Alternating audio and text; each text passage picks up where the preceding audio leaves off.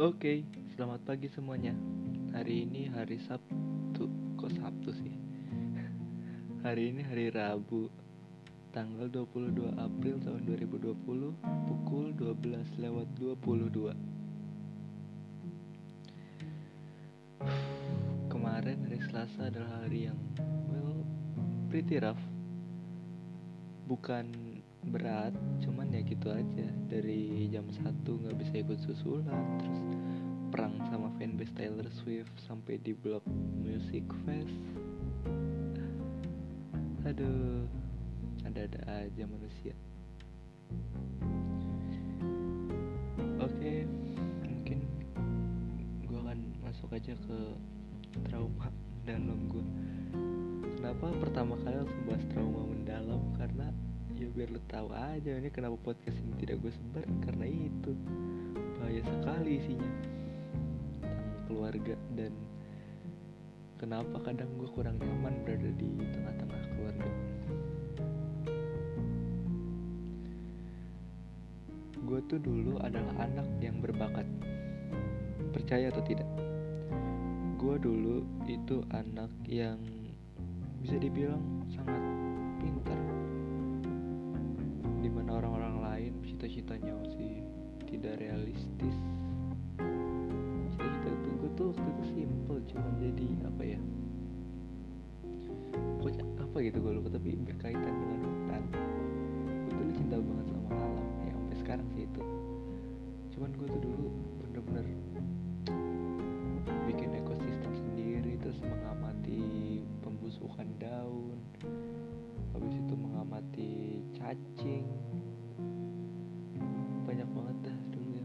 Oh iya, apa ekor cicak dulu gue nangkep cicak, terus gue apa gue bikin putus ekornya. Habis itu gue nungguin kapan tumbuhnya lagi. Itu dulu anak yang penasaran banget. Itu dulu pengen mempelajari semuanya, tapi sekarang gue udah nggak kayak gitu. Kalau gue udah gak kayak gitu sekarang, apalagi diri gue tua nanti ya, bakal kayak gimana? Apakah gue harus khawatir? Gak banget. Dan sepertinya itu sih yang awal mula gue gak nyaman dengan keluarga, karena gue selalu dipuji anak emas, anak yang akan membawa gue. Gue tuh sayang banget sama gue, gue yakin itu. Allah sayang banget sama gue, gue yakin itu. Doa gue selalu dijabah. Dari kecil doa gue selalu dijabah, walaupun sekarang lebih lebih ya, agak sulit diprediksi, tapi jelas biasanya sih terkabul. Sebenarnya yang bikin gue gak betah dan yang bikin gue melakukan rasa sayang sama gue tuh berapa bapak ibu gue tuh pernah tengkar gitu,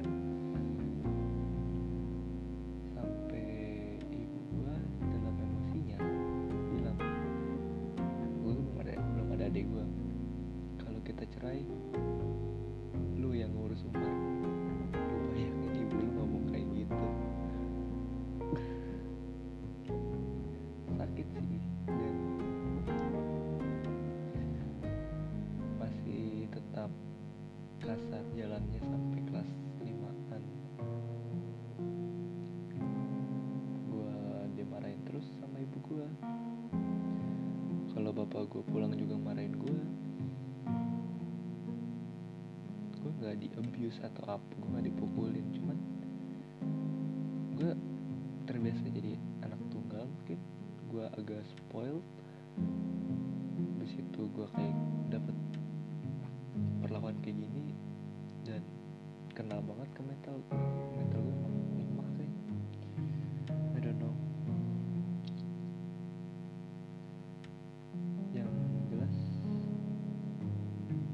udah gue udah nggak bisa ngapa-ngapain lagi. Kelas empat lima enam tuh gue religius banget sebenarnya. Nggak kelas empat lima, dia kelas empat lima enam juga masih agak dikit gitu. Itu udah lulus banget, gue sering sholat walaupun ngaji nggak sering-sering, tapi gue baca artinya, baca arti Quran. Terus banyak deh yang ibadah spiritualitas yang gue lakuin kelas empat lima enam, cuman gue nggak pernah merasa bahagia. Kayak gue ngelakuin itu semua sebagai pelarian aja dari rumah yang mulai nggak stabil kala itu. Sih gue lari ke ibadah, cuman makin kesini dan tau lah kayak gimana. Akhirnya gue gue mulai itu ketika um, banyak gue dikasih hubungan eh hukuman gue dikasih hukuman terus hukuman itu berkaitan dengan agama. Gue lupa gue disuruh apa gitu ya, gue males kayak apa ini.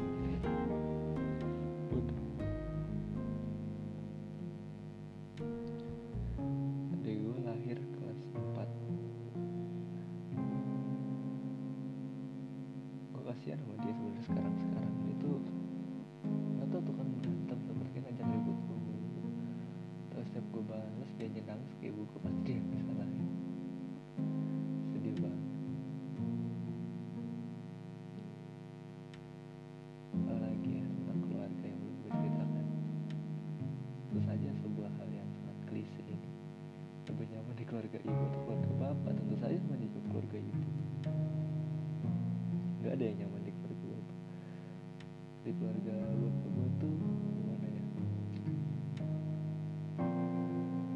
aku tentu saja gue masih dianggap anak ya, bahkan cuman kayak oh,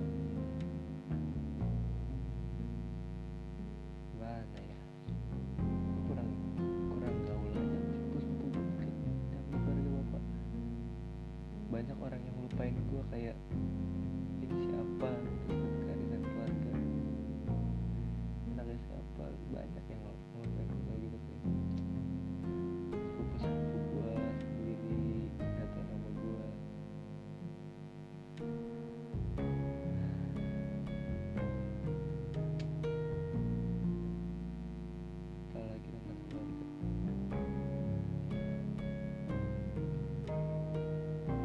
jadi itu aja deh. Oh iya,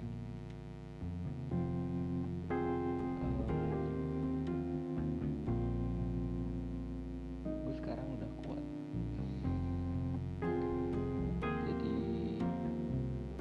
sebenarnya masih sering dalam konteks bercanda dikatain, cuman gue sekarang udah kuat. Gue ngeliat ada orang yang kondisi rumahnya jauh lebih stabil daripada gue, tapi dia orangnya itu adalah salah satu orang spesial dengan ini. Dan kalau dia merasa, kalau kalian ada yang merasa seperti itu, kondisi rumah yang tidak stabil dan dipaksa tinggal, gue salut kepada kalian, gue salut kepada lu. Gue pengen lu bertahan di sana, gue pengen lu bahagia, tapi gue nggak bisa ngelakuin apa-apa. Gue cuma bisa ngedoain yang terbaik buat lu. Dan gue harap bisa cepat-cepat ninggalin tempat ini, tempat itu. Lu bisa coba-coba tinggal di tempat itu dan tinggal dimanapun lu mau, bersama siapapun lu mau, dan mau salah saja di Jaksel harganya rumah lebih dari em em an semua. Gue udah ngeliatin gue dari kemarin, soalnya gue juga ada kepengenan pengen pindah cepat-cepat biar ya pengen kebebasan lah, pengen tinggal dengan siapapun yang gue mau. Oke, satu orang spesial di sini. Oke, sepertinya itu aja. Mudah-mudahan jangan lama-lama. Mungkin besok akan bahas sesuatu yang lebih baik atau lebih buruk kayaknya. Lebih sensitif, entahlah. Jadi ya, terima kasih aja udah mendengarin, dan jangan lupa ingatkan tentang keberadaan podcast ini kalau nanti di saat dewasa gue udah